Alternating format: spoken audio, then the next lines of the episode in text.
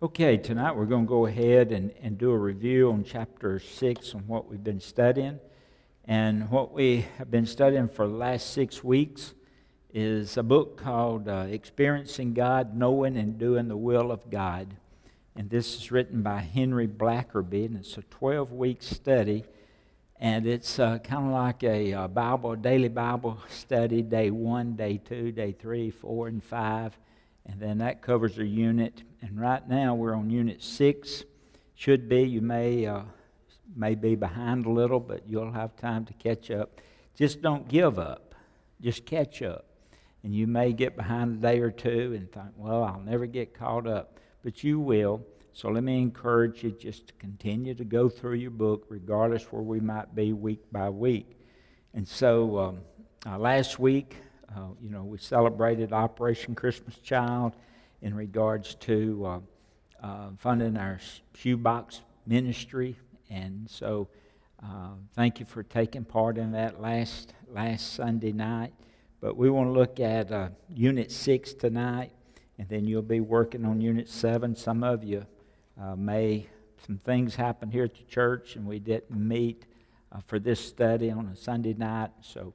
You may be a week or two ahead, but if but right now we're going to go through uh, session six, unit six tonight, and so uh, we'll uh, make sure you you help me in the study, and so that way uh, we can uh, uh, learn from each other. Let's look at unit unit six, and title of this unit is God Speaks. In the scripture verse is Jesus replied, Truly I tell you, the Son is not able to do anything on his own, but only what he sees the Father doing. For whatever the Father does, the Son likewise does these things. And that's taken from John 5, verse 19. Okay, if you would uh, turn to page 114 in your book, and I'm going to thumb through some of this, and then if you'll help me by speaking up, speaking out, some questions we'll go through this together. On day one, uh, you have a question on number four. It says, Have you presently prayed for something and not received it or received something different? Briefly describe one of your experiences. Have you prayed for something? Are you praying? Now, we're talking about what happens when we pray. Have you prayed for something and you haven't received uh, God hasn't answered your prayer, hasn't spoke to you in regards to what you were praying about. Um, anybody? Anybody jot anything down on that? Okay, what'd you do, Kim? Okay. Mm-hmm. Okay.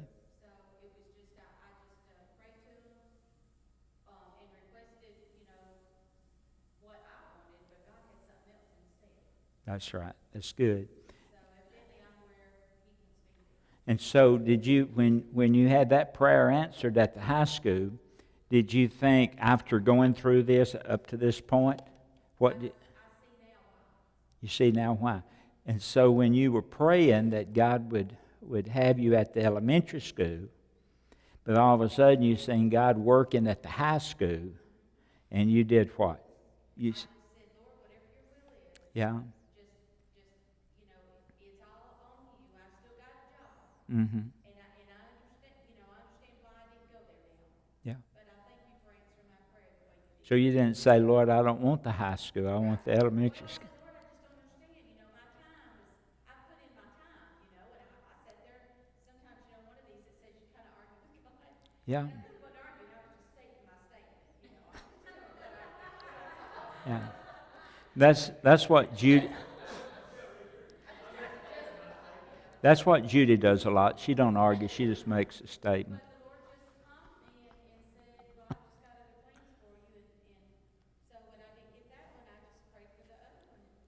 Yeah. And so we were learning we were we were being taught this this past week that although we're praying for something, God may be working in another area and we just you we just move to that. Don't don't worry about God has God always has something a good for us. We got to remember that. And try to explain to people when you feel like something's been taken away from you, always remember God always has something better to replace that with. Yeah. So you're enjoying it now. So you think God was right in what he did.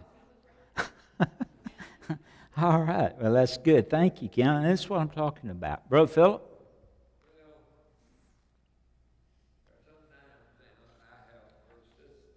But you're still praying. Yeah. There's no way that even though I live with her, that I have any idea of how much pain that, that body has Mm-hmm. been in. But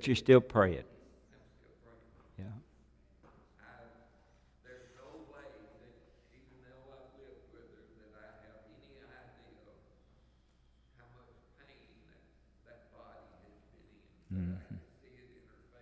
many times. Yeah. And that, that, that hurts too when you see your partner hurting and, and really you can't do anything yourself or, or you would do it.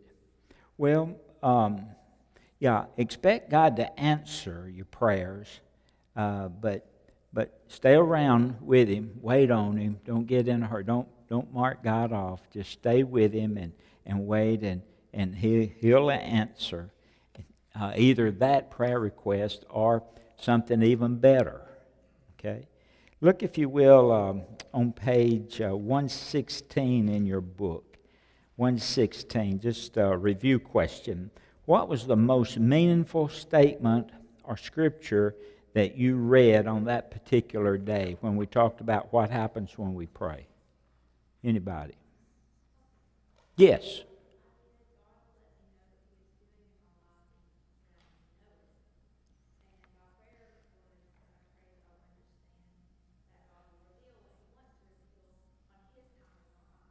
Yeah.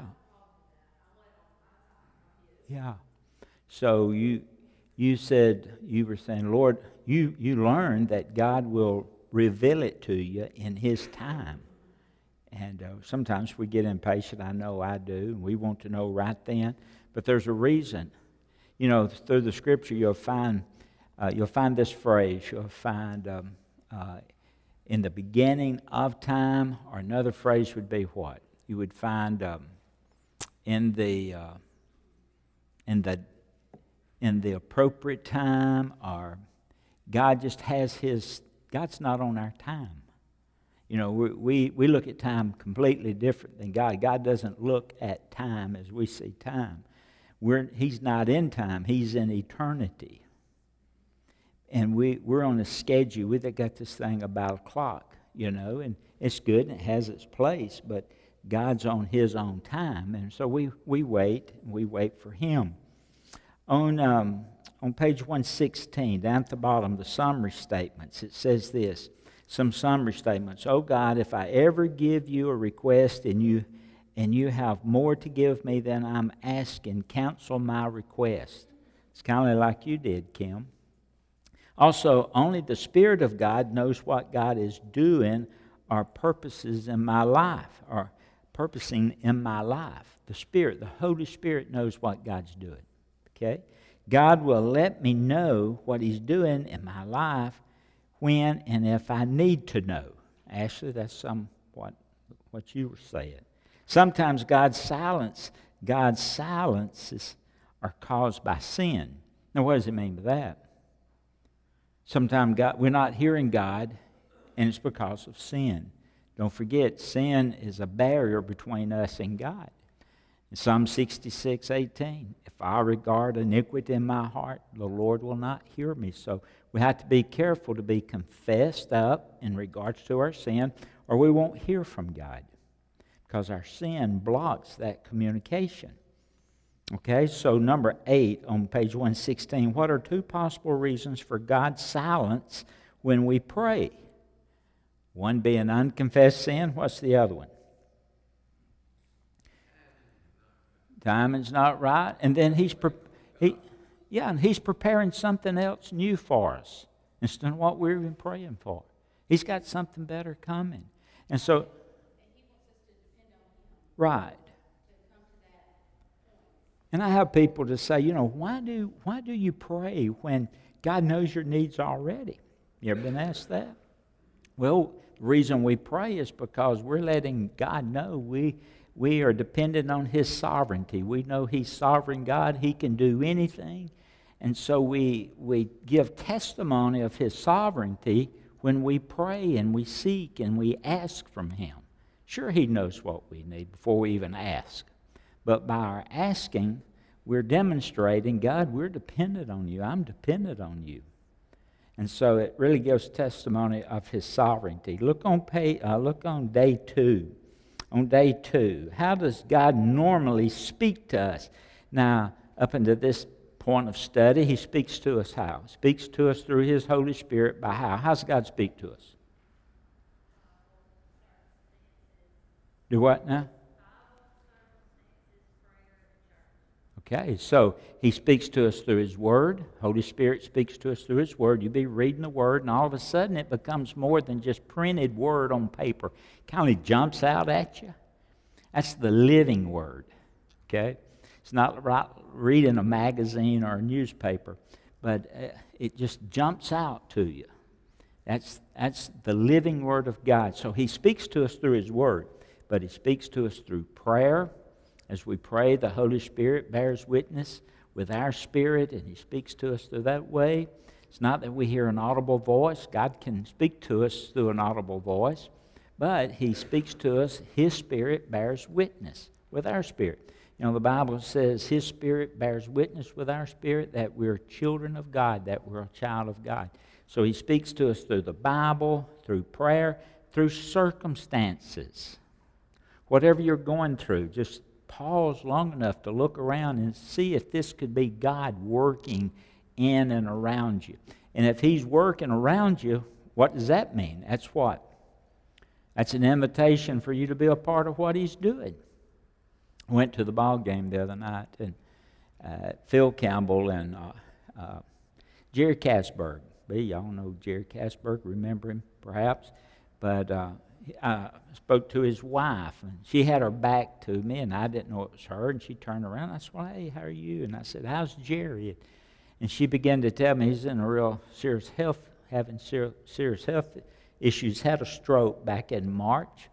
He's lost over a hundred pound, and um, Jerry was my next door. He was our next door neighbor for years. I knew him when he was in high school, and so um, and we got to. He's going on hospice next week and is very, very, very serious. And, and so, and, and while I was talking, I'm saying, God, are you working in this situation? What do you want me to do? I gave her my card. I said, see if you can line up a time that I can come by and visit with, with Jerry because I just felt like God was working there. And so he works in circumstances, but we have to pay attention to see where he's working. And when we see him working, that's our invitation to join him in whatever he's doing. So he's working, he speaks to us through his word, through prayer, through circumstances, and through the church, through the body of Christ. Bible teaches that his Holy Spirit indwells every believer. And so you're indwelled, I'm indwelt with the Holy Spirit. And so at times we need to seek uh, godly counseling, and we can go to a brother and sister in Christ, and uh, God may have may have spoken something to them that can re- they can relate to us, that will help us in what we're going through. So He speaks through to us through the church, through other believers, and so. Uh, but reasons um, that we that we uh, reasons for God's silence is that we have unconfessed sin. He's got something new going on, and so we have to have to be careful uh, in regards to making sure our sins are confessed. And He normally speaks to us through prayer and through the Bible, through circumstances. Uh, turn, if you will, to page 118. I've got some things jotted down there. On page 118, um, I have a note on. Uh, what jumped out at me was this what I want to do is not important. What God is doing is what's important. That's what I need to be doing. See, whatever I want to do, that's really not important. I'm not to go and try to start something for God. God's doing a lot, He's working every day. every day. So we need to see what He's doing, doing in our own personal lives, doing at the job site, doing in school, do it in the church, and then be a part of that. That's what He, that's what he wants us to do. Okay? Be a part of what He's doing. Um, let me see. Look on page 119. Uh, in the right column, it says, Go to God and ask Him to show you His perspective on your circumstances. Now, uh, let's talk about let's talk about that just for a moment. God's perspective on our circumstances. Uh, anybody, did you have any notes on that page? Did you jot down anything that that jumped out as about about God's perspective on your circumstances?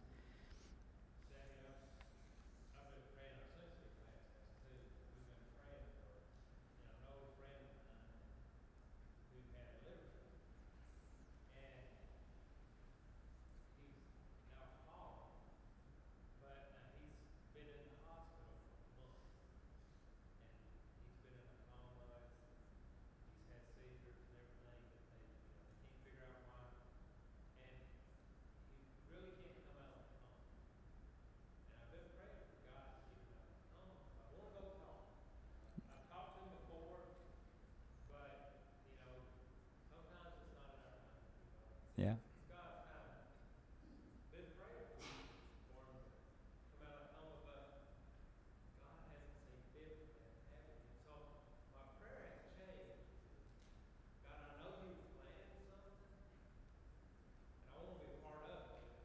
Mm-hmm.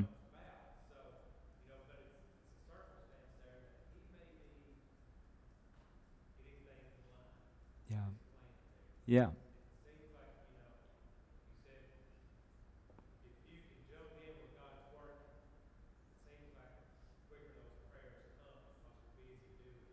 Yeah. Yeah, that's good. Yeah, that's good, B. Yeah, then you know, you get, you know when that time comes. You know, you'll get a sudden urge. You'll know God's speaking to you. God's put a person on my heart last week, a young family, and I really need to go see them. I'll try to see them tomorrow, but God is, um, I don't know, He's he, he's put them on my heart and mind. And I know He's working there. He's working with me. And so, uh, but in God's timing, He'll urge us to do what He wants us to do, and we know it's God. You can tell it's God's voice, it's God's leading, okay? And we know that. Um, let me, uh, on page um, I'm just going to jump in here on page 119. And, and so, if you would just listen to this for a moment.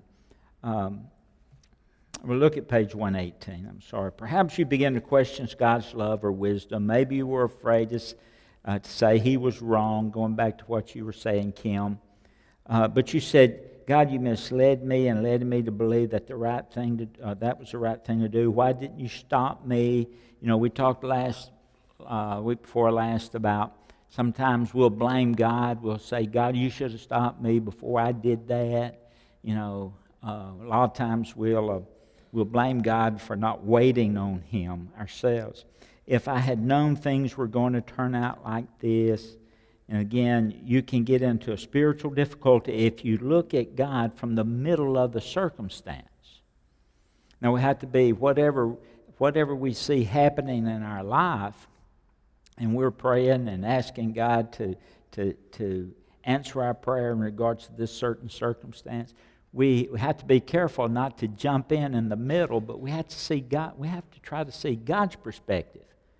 We know what our perspective is, but we have to see God's perspective on, on page 119. Continue. What should you do? First, go to God and ask Him to show His perspective on your circumstance.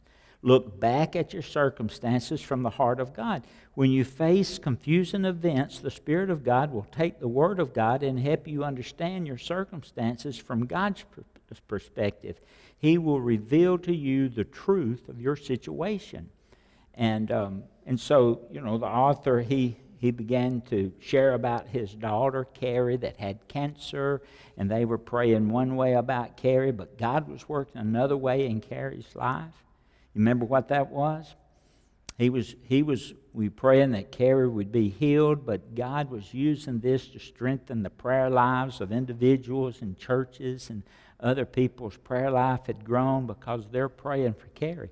Long story short, she, she, she got all right, she got much better, uh, but at the same time, God used it in a completely different way than his, her parents were praying. They were praying one way, God was working in another way. So we need to see God's perspective uh, when we pray.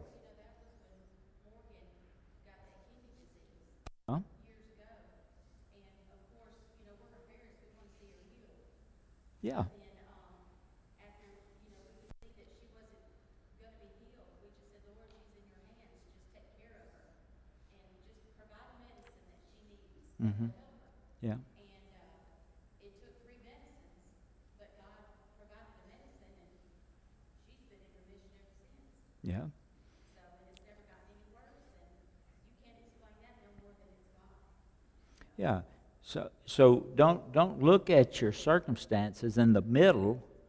Uh, look for God's perspective in regards to uh, what He's, what he's uh, trying to do. And look on page 120 and talking about circumstances. Don't forget, there's a, uh, look at the, as you read this list, circle a key word when circumstances are confusing, notice what he says settle in your mind that God has forever demonstrated his unfailing love for you on the cross, and that love will never change.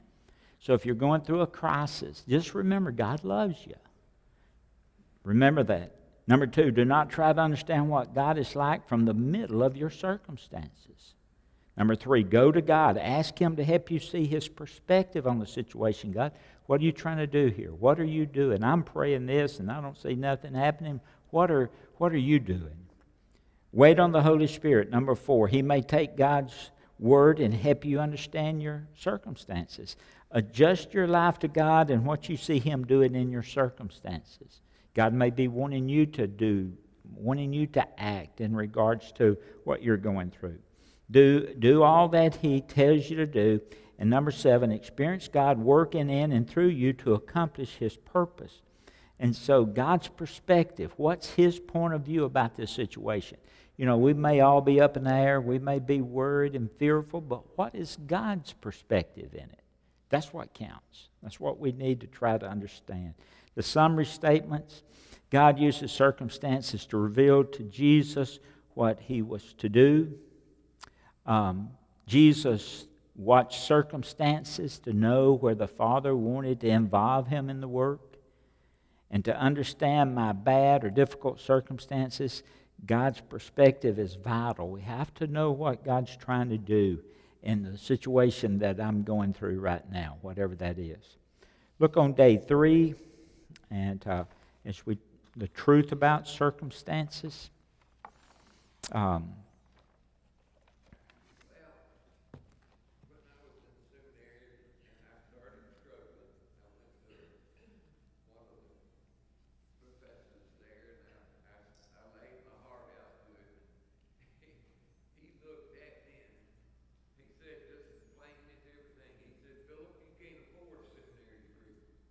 Mm-hmm. It wasn't things that were happening. And so I prayed about it. Carol did. We packed our stuff and we came back to Alabama. When we pulled into Russell with our furniture and all our stuff, First Baptist Church in Philkins was trying to get in touch with me, trying to meet for me a, a supply for them the next Sunday. Hmm. And I, and for two months, I had a place to go every Sunday, and then I was called to Pleasant Grove in Hamilton. Mm-hmm. Well, and, and God took care. That's, you know, you were praying one way, you were expecting God perhaps to work in that way, but He worked in another way. And, and so he, He'll do that. uh, on page uh, 121. Thank you, Brother Philip. It says, You cannot know the truth of your circumstances until you've heard from God. Your circumstance, what you believe they are, God may have, God has a whole different uh, opinion of your circumstances. So we have to remember the truth of our circumstances.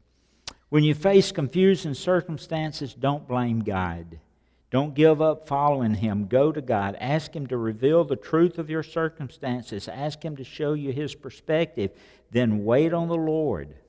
Radically orient your life to God. The most difficult thing you'll ever have to do is deny self and take up the cross and follow Him. The most challenging part of your relationship with God is being God centered. It's about what God is thinking, not so much of what we're thinking. It's His perspective. If you record a, a day in your life, you might find that your prayers, your attitudes, your thoughts, your actions are intensely self centered. You may not see from God's perspective. Rather, you may try to explain to God what your perspective is.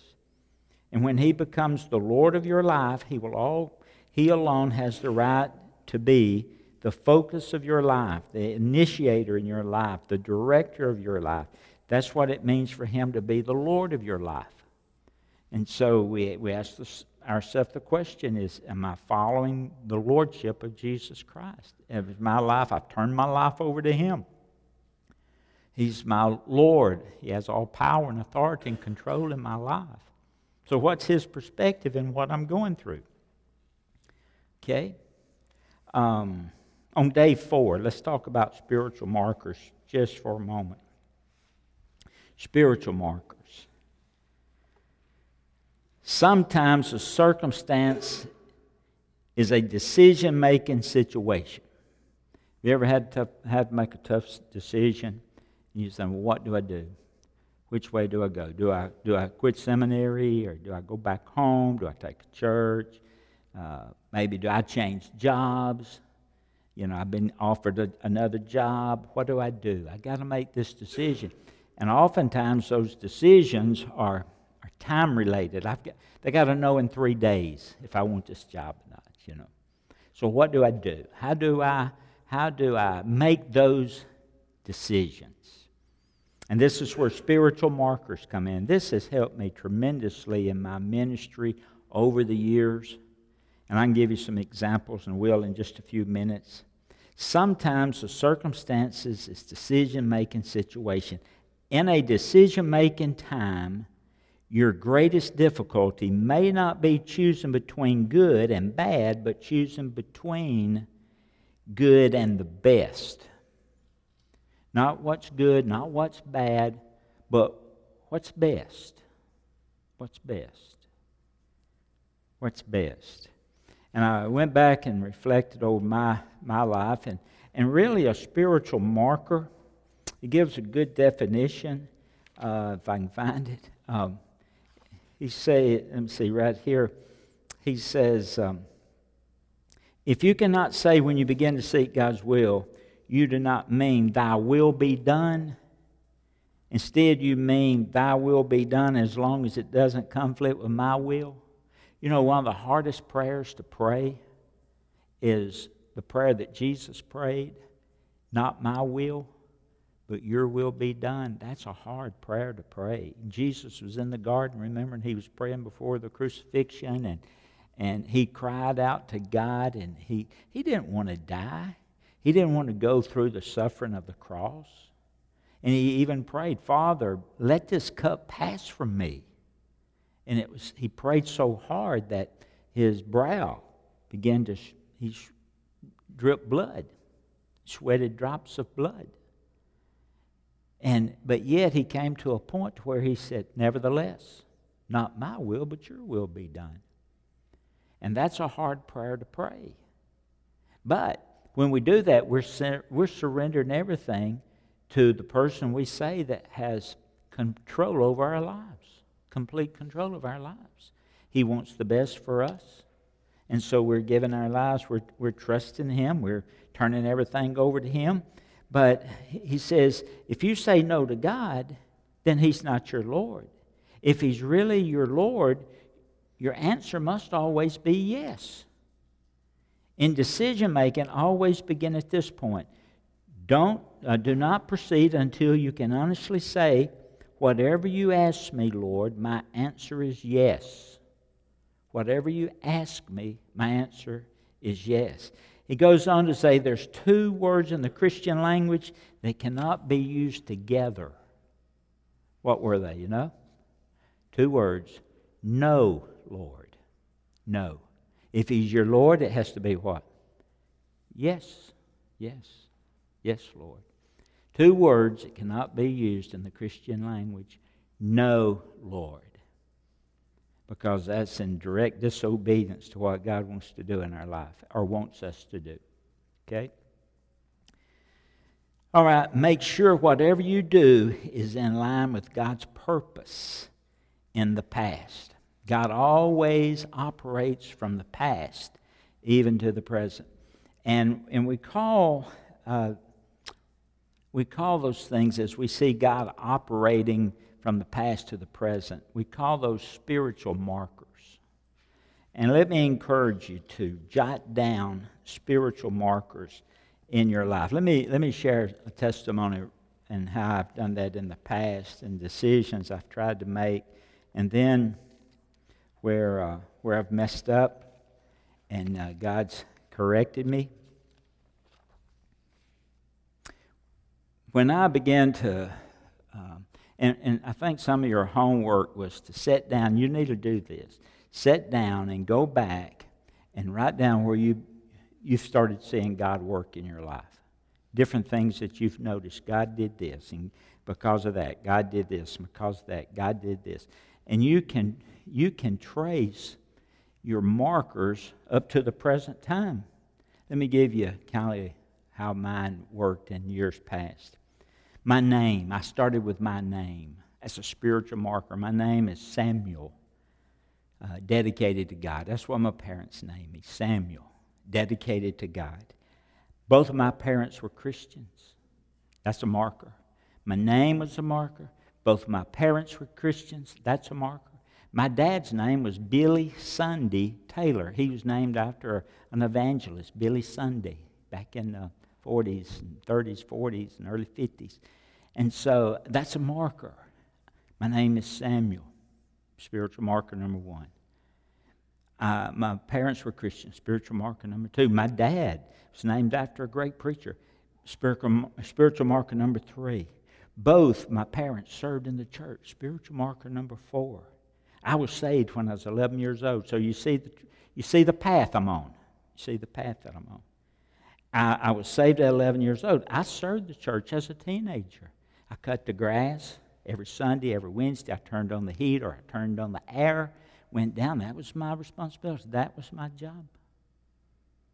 That's a spiritual marker. Then later on, I began to teach. I, I taught discipleship training. That's a spiritual marker. Uh, uh, I married a Christian. I married Judy. Her parents were Christians. It's a spiritual marker in line, in line. I was called to preach after we married. See, that spiritual marker. I served in churches in, uh, in Tennessee, Mississippi, and Alabama. We served uh, at First Baptist Church, um, Old Hickory, Tennessee. We had, a, we had six school buses. We'd bring in almost 150 kids to 200 kids a Sunday. And uh, so we had a bus ministry, and I was a bus pastor on one of those uh, buses. Uh, uh, and what I did, I told a Bible study on the way back to the church and had prayer while the driver was driving. That's a spiritual marker we left there and went to Tuscaloosa to, to work there with TGNY and, Wine and um, attended, attended a church where the pastor was the uh, vice president of the Mississippi Baptist State Convention. He was gone a lot, and so he would ask me to fill in. So I was filling in for him. And was called to preach in Old Hickory before I went to Mississippi. It's a spiritual marker. God working in my life served in those churches, wherever they were. We served, we served together. Judy and I both served together. Then I was licensed to preach. And I preached my first sermon at Waco Baptist Church with her uncle Johnny Holcomb, where he was the pastor. And then I was I came here. And the church called me to be their pastor, 1978. And then I started Northwest Junior College after we came back here, and I majored in social work because that was the closest thing to my ministry. You know, you can see the markers, see the markers. I, I did my internship in an alcohol rehab center. Did my internship at, as a uh, in hospital social work. Those are spiritual markers. And then I ran for Board of Ed- Education in 1984. What in the world did that have to do with my spiritual markers? But at the time, I felt like I needed to do that. I felt like that's what God wanted me to do. But to be honest with you, I didn't go back and check out my spiritual markers. And so I, I, I won the election, and then I started the. Uh, I was started. They asked me to be their first social worker, of the school system. I had five schools, and we set that program up, and God began to speak to my life. Now you've done what you needed to have done. Now it's time to it's time to go full time back at the church again. But I look back at that, and I'm not saying that God didn't use that. Remember, it's hard to tell between the best and the, the best and the very best. God had something better, but I got sidetracked. I'm not saying He didn't use that. He did. We have so many kids. But I don't know if I'd ever run for the Board of Education if I'd went back and looked at my spiritual markers. So you're trying to make a decision in your life. Sit down and write out your spiritual markers to see if the decision you're fixing to make is falling in line with what God has done in the past. He works from the past up to the future. It might be retiring, whatever it is. But jot down your spiritual markers. Go back and work on that. Get caught up on them. And you'll be surprised in how you can see God just leading you through life. Really good. So, work on your spiritual marker inventory and, and go back. I went back to my name. You may not have to go back that far. You may not go back that far but work on your spiritual markers. Okay, very, very, very important. Look, if you will, on uh, day five. Day five. God speaks through the church. Okay? The body of Christ. Listen to this. One problem, this is on page 128. One problem, one problem many churches face today is they have so emphasized the doctrine of the priesthood of believers, they've lost their sense of corporate identity. Now, I know the Bible teaches that we're all priests. We don't have to go to a priest to, to, uh, to go and confess our sins. We have direct communication with the Father. Uh, we don't have to answer to a priest. We, we are we're part of the priesthood of the church. We, we are our own priest. We can talk to God. We don't have to go to a priest. We are a priest. We can talk to God. We can communicate with God. We can ask God to forgive our, our sins without going to a priest in a, in a church and asking the priest to get in touch with God for us.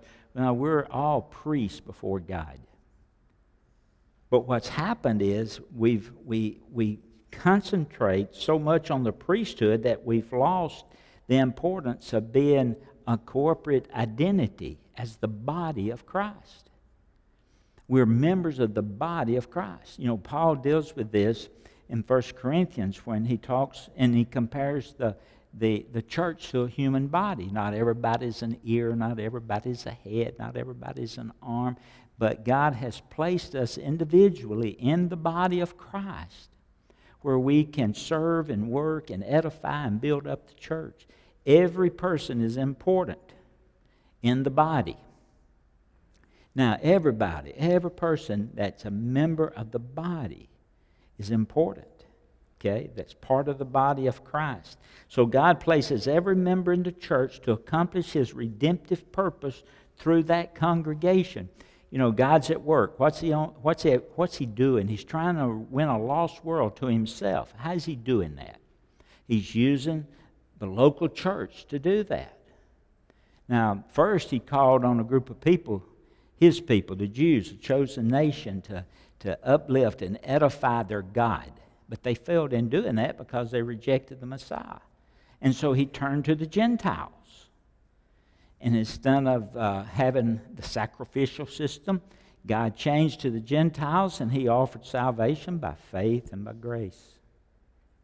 And he's using Gentiles instead of his chosen people because they rejected the Messiah. He's using the Gentiles to reach a lost world to himself. And so the church is a major part of that, the body of Christ. You know, the preacher can't do it by himself, or the deacons can't do it by themselves, but we come together to reach a lost world to the gospel of Jesus Christ. A church is a body, the body of Christ. Jesus Christ is the head over every local church. And God places every member in the body as it pleases Him. The Holy Spirit manifests Himself to every person for the common good. The Father fits together uh, the whole body, and the Holy Spirit enables and equips the members to function where the Father has placed them in the body. And the body builds itself up until every member experiences the fullness of Christ. God made us mutually dependent. We need one another. What one lacks, others in the body can supply. So, what God is doing in and through the body is essential to my knowing how to respond to Him. When I see Him working in my church, my local congregation, I immediately adjust, uh, adjust and I put my life in that place too. In the church, I let God use me in that way. He chooses to complete his work through other members. And this is why Paul said, We proclaim him a, a, warning and teaching everyone with all wisdom so that we may present everyone mature in Christ. Paul constantly asks believers to become virtually involved, uh, vitally involved with his life and ministry. The effectiveness of Paul's ministry rested on them, rested on the church. And so we're all in this together, and we're working to see a lost world come to know Jesus Christ as their Lord and Savior. It takes every member of the body to do that. Now, I like what he said on page 129. It says, Apart from the body, you cannot fully know God's will for relating to God's people. It's important to be in the body. If you're in the body, it's important to be faithful to the body because you cannot know God's will apart from the body. Because we're working together to accomplish what He's doing, is to see a lost world come to Him. So the body is very, very important. Very important.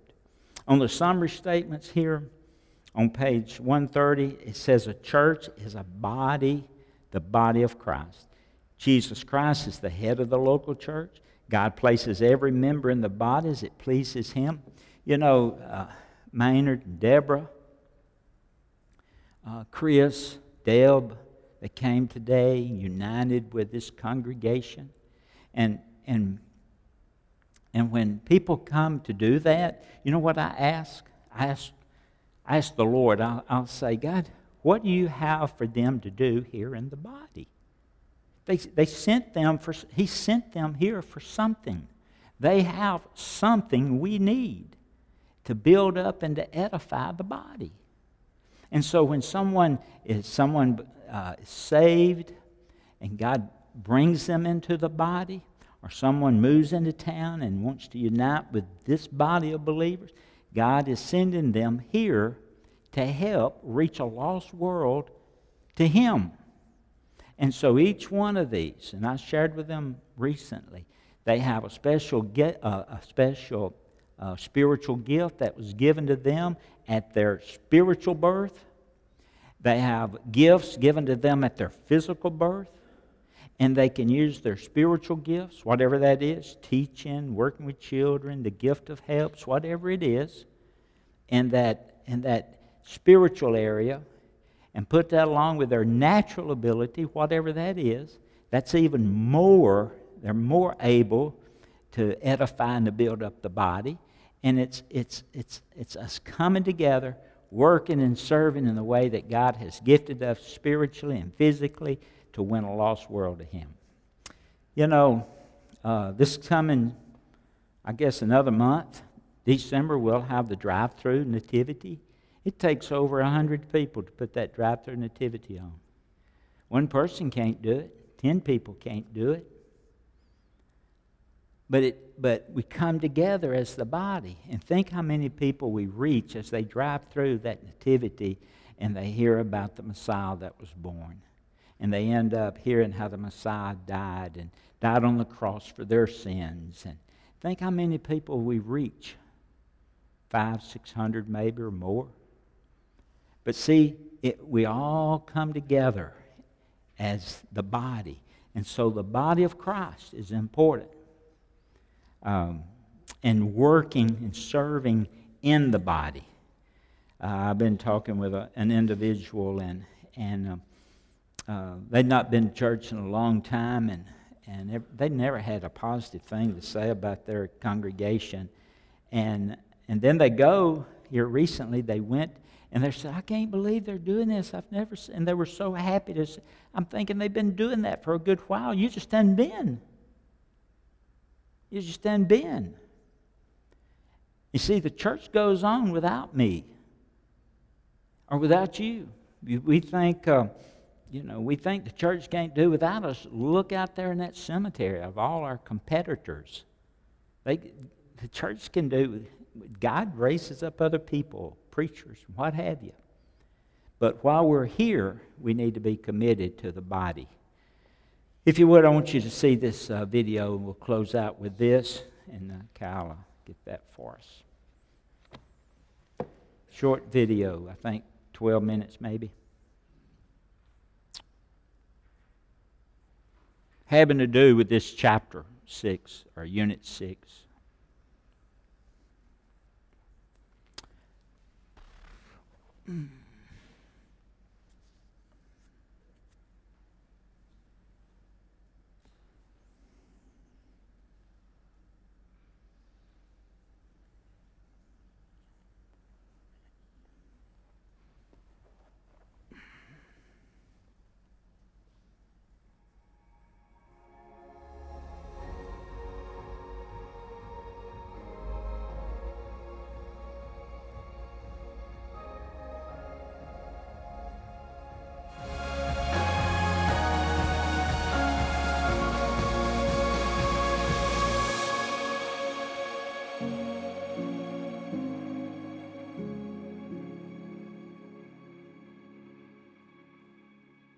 I want you to imagine with me that behind me is a stunning mountain range, a beautiful, breathtaking lake.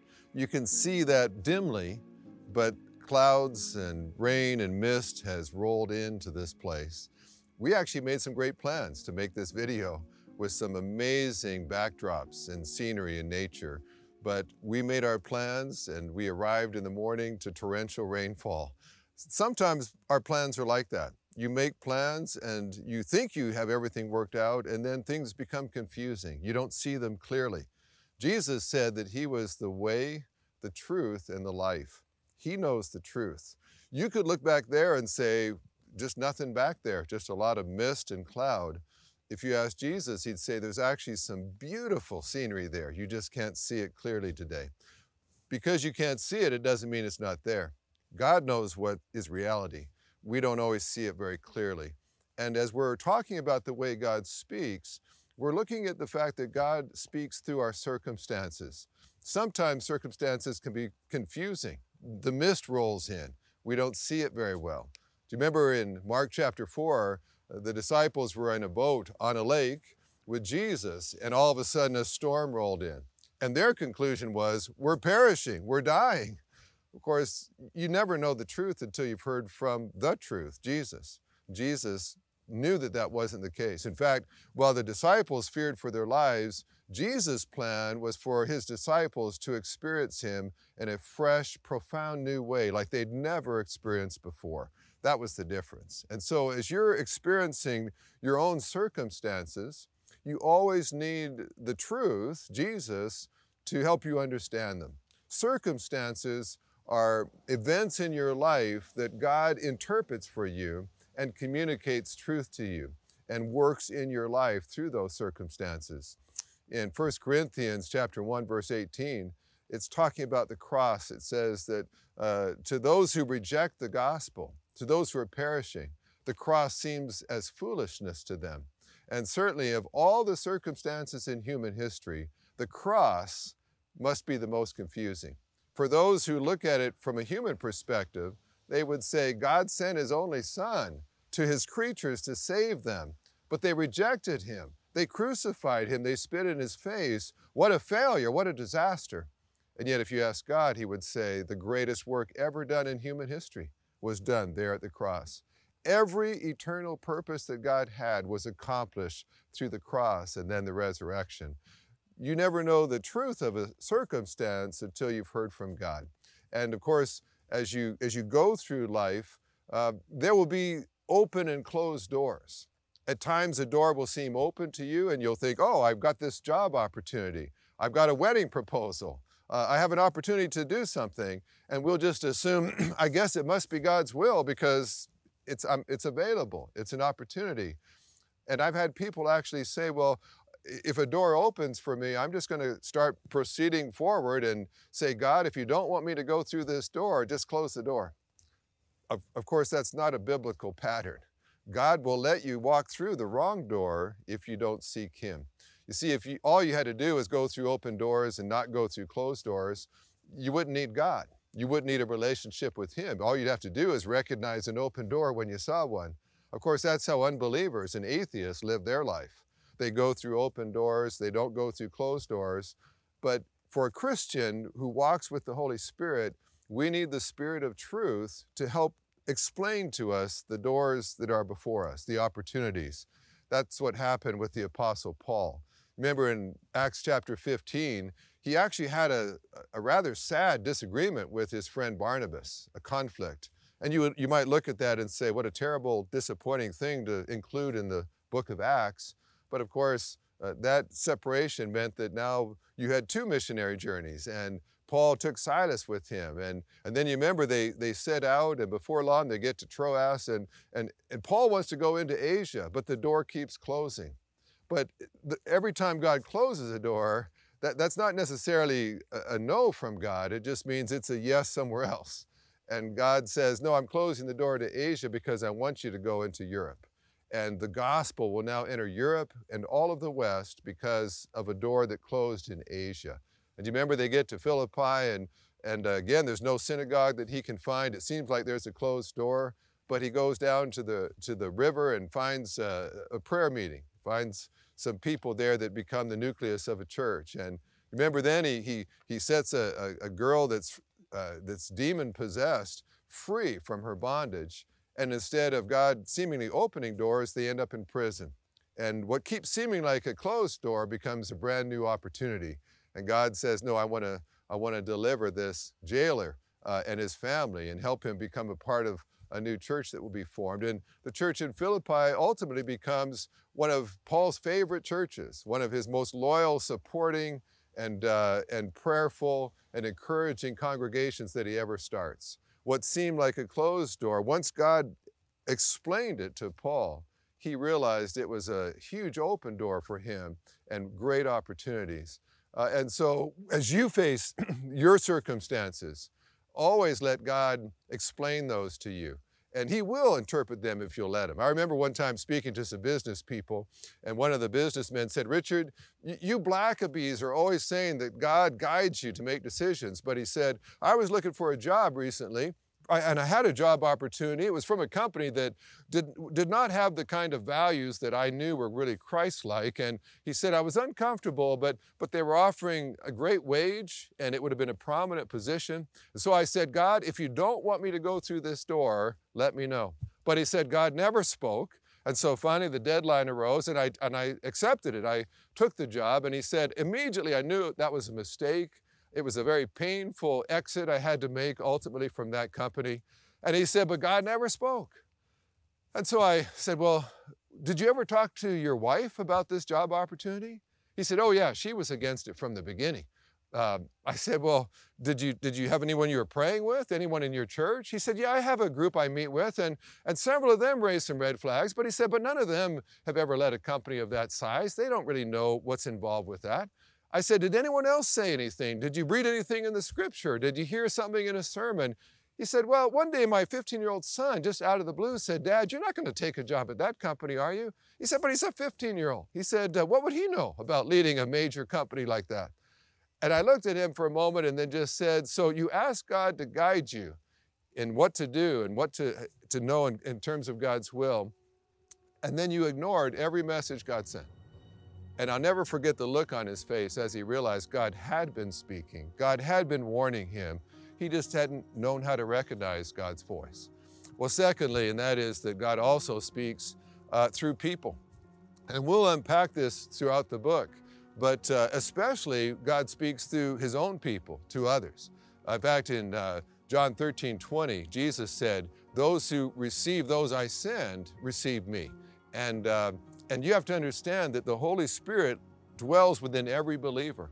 So every time you encounter a Christian, you're also encountering the Holy Spirit within that believer.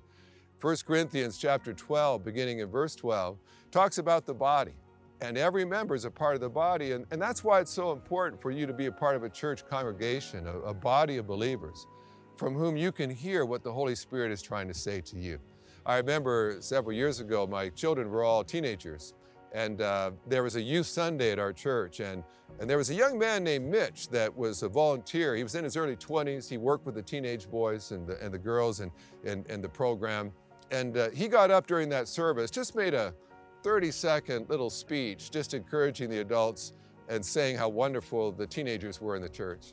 And, um, and of all the things that the teenagers did in that service, what struck me most was that 30 second talk by Mitch. I was a seminary president at the time, and I just felt like the Lord said, You should go encourage Mitch. Now, normally at a youth Sunday, you go and encourage all the teenagers. But I felt led to encourage the teenage worker. And so I went over to him and said, Mitch, listen, when you spoke this morning, the Spirit of God just did something in my heart. And I just feel like you need to consider whether God wants you to be in ministry, whether you should go to seminary and get training. He just stared at me, didn't, didn't respond, didn't say a thing. I thought maybe he didn't hear me. He just looked at me. Finally, I just walked away. I thought, boy, did I get that wrong. Um, later that day, I got a call from him. He said, I'm so sorry. I, I, have to apologize. He said, I know that was awkward for you, but he said, You have to know what's been happening. He said, As I've been working with the youth, he said, God's been putting a burden for youth in my heart, and I began to sense that maybe God wants me to be in ministry. But he said, That terrifies me. He says, I'm just a worker at a just, just a local company. I, I don't know that I could do that. And he said, but it's been getting more and more intense. And he said, this week, I, have just felt God speaking so powerfully that I just finally said to God last night, God, if you want me to be in ministry or go to seminary, you're going to have to just make it very clear to me. And he said, this morning, you came up to me out of the blue and said you were so impressed by what the Spirit was saying. And should I consider that? He said, it just so shocked me that I could ask God for guidance and direction and then I could have Richard Blackaby standing in front of me saying, I'd love to meet with you and talk about what God's doing in your life. He said, I want to do that. When can we meet? And he did go to seminary, he did go into ministry. I don't say that to boast about myself. I was just one of the members of the body that God spoke to. I don't know what circumstance you're facing. I don't know what storm clouds might be coming in upon you, what rain may be pouring upon you. But uh, if you're in a confusing circumstance, this is a time to get around the people of God and to go to the way, the truth, and the life and say, Help me to understand your purposes, your ways in the midst of what I'm going through right now in my life.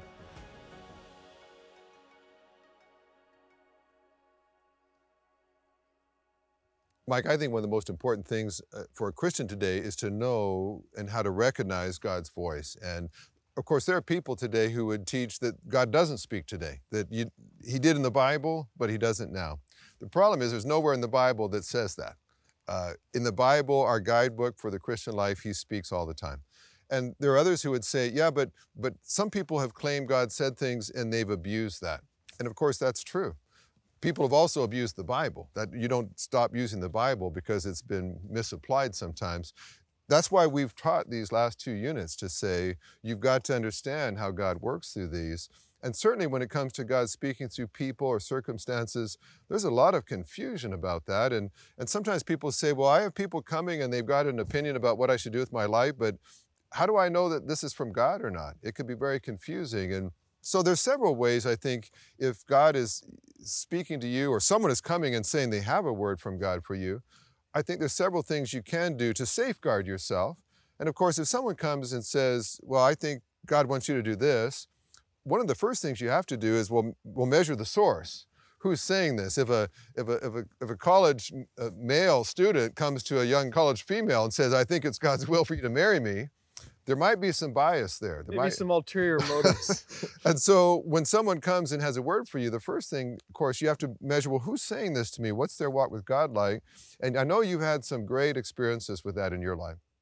Yeah. So when we were uh, considering moving from Atlanta uh, to Canada to plant a church, uh, we had several people come up and confirm things that we had been praying for and uh, and it wasn't just anybody who would come up and confirm these. I remember uh, praying at our prayer meeting one evening and uh, going down. Nobody else knew that we were even considering moving to plant a church, and praying and saying, "God, would you give me direction on are we supposed to to do this?" And as soon as I'm done, uh, a man in the church comes up to me and says, "Look, I don't know all of uh, what your circumstances are, but." But God has told me that He has a new assignment for you. And your answer to Him is, Yes, Lord. Mm. And as I considered who it was, this is a man that God had radically changed. And I had seen fruit in this man's life. I knew that he walked with God. I knew that his wife walked with God. I knew that his wife was uh, one who, who prayed. And uh, she also confirmed the same thing. And so when you hear that from people like that, all of a sudden you, you take that seriously because you trust their walk with God. And I, I, I, always encourage people if you're looking for counsel and maybe you present an issue that you're facing, like a job opportunity or something, if people immediately tell you what they think and they haven't prayed, they haven't considered it, be careful of someone who always knows has an answer for your life. Uh, check their walk with God, but also it also matters if someone if you feel a message is coming to you through a person or a circumstance or through your prayer life or the scripture also always place that next to your spiritual markers of all the things that god's already done at that point yeah well as we continue to try and uh, figure out is, is god leading us to plant a church uh, something came to mind that i hadn't thought about in years that when i was just a teenager uh, I heard a preacher preach something called the 2020 vision about planting a thousand churches across Canada by the year 2020. At this time, it's it's year 2017, and I'm uh, considering these things. And uh, as as we're considering planting a church, I remember back to that time, and I remember so clearly as a teenager, God speaking to me saying, "You're going to be a part of making that happen." Mm-hmm. And at the time, I hadn't even been called into ministry yet. I was 15 years old, thinking like, well, how in the world am I going to be a part of that? And all of a sudden, as we're considering planting a church, I'm remembering back to something that had happened almost 20 years ago, uh, a marker in my life of what God had said that uh, that made sense in the context now of what we were hmm. considering doing. In 1 Corinthians chapter 12, Paul talks about the body and the way it's interconnected with one another and and there might be an eye an ear and they only see the way that they're gifted to see. They, they only get have a part of the picture perhaps. And oftentimes when god speaks through other people you may not get the full message through one person they may just tell you apart. It's, it's almost like just putting the puzzle pieces on a table and you've seen this here and you, pray, you, you saw this scripture there and this person said this. And so you, you sort of, not any one thing might not give you the clear picture of God's will, but, but, but as you're spiritually sensitive and connecting the dots, you put it all before you and then you begin to see a picture in a direction de- uh, developing. Well, that's why all these different ways uh, that we've been talking about of how God speaks, uh, they all work together. And so it's not necessarily just one or the other, it's all of these things uh, seem to confirm uh, whatever it is you feel God is leading you to do. And, uh, and if any of those things seem to, to be giving you red flags, those are, those are uh, things to pay attention yeah. to because they will all confirm together. And I remember when you your first call to the West Coast was not the, where you ultimately went Yeah, well, I, I uh, remember uh, very clearly uh, taking a moment to pray. Uh, and I, I, realized I was comfortable where I was. I was looking at. Uh, you were near your parents. I was near you guys and, and the rest of our family. Had a, had a job at a great church um, with, with great opportunities that were being offered to me. And, and, and that sort of scared me. I said, I, am pretty comfortable. And uh, when you get comfortable, you worry if an opportunity for, uh, for uh, God to take you to do something else comes, would I even consider it? Because, I, because I'm comfortable doing what I'm doing. And so I prayed uh, specifically at one moment, said, God, if you have something different for me, please make that obvious to me because I don't want to get so comfortable that I don't continue to follow where you lead. And it wasn't uh, but just a few days after that that I get a call from the west coast of Canada. Somebody saying, Would you consider uh, moving to the west coast? And, and you're right, it turns out that that specific opportunity didn't ultimately end up being what we did, but that's what began to move our hearts towards it. And so it was part of that process. Uh, even if that didn't end up being the end destination, God used that to start moving us. And it was a, it was a trusted source that I believe God used uh, as part of the process. Hearing from God is so absolutely crucial to the Christian life. And God loves you. He wants you to experience abundant life. He knows how to get you into that place, but you're going to have to be aware of how He speaks. You're going to have to be spiritually sensitive to hear what He's saying and, uh, and to be alert to perhaps falsehood that might come as well. But if you'll listen to Him, He will guide you like a good shepherd right into the very center of His will and His activity, and you'll live the most amazing life you possibly could.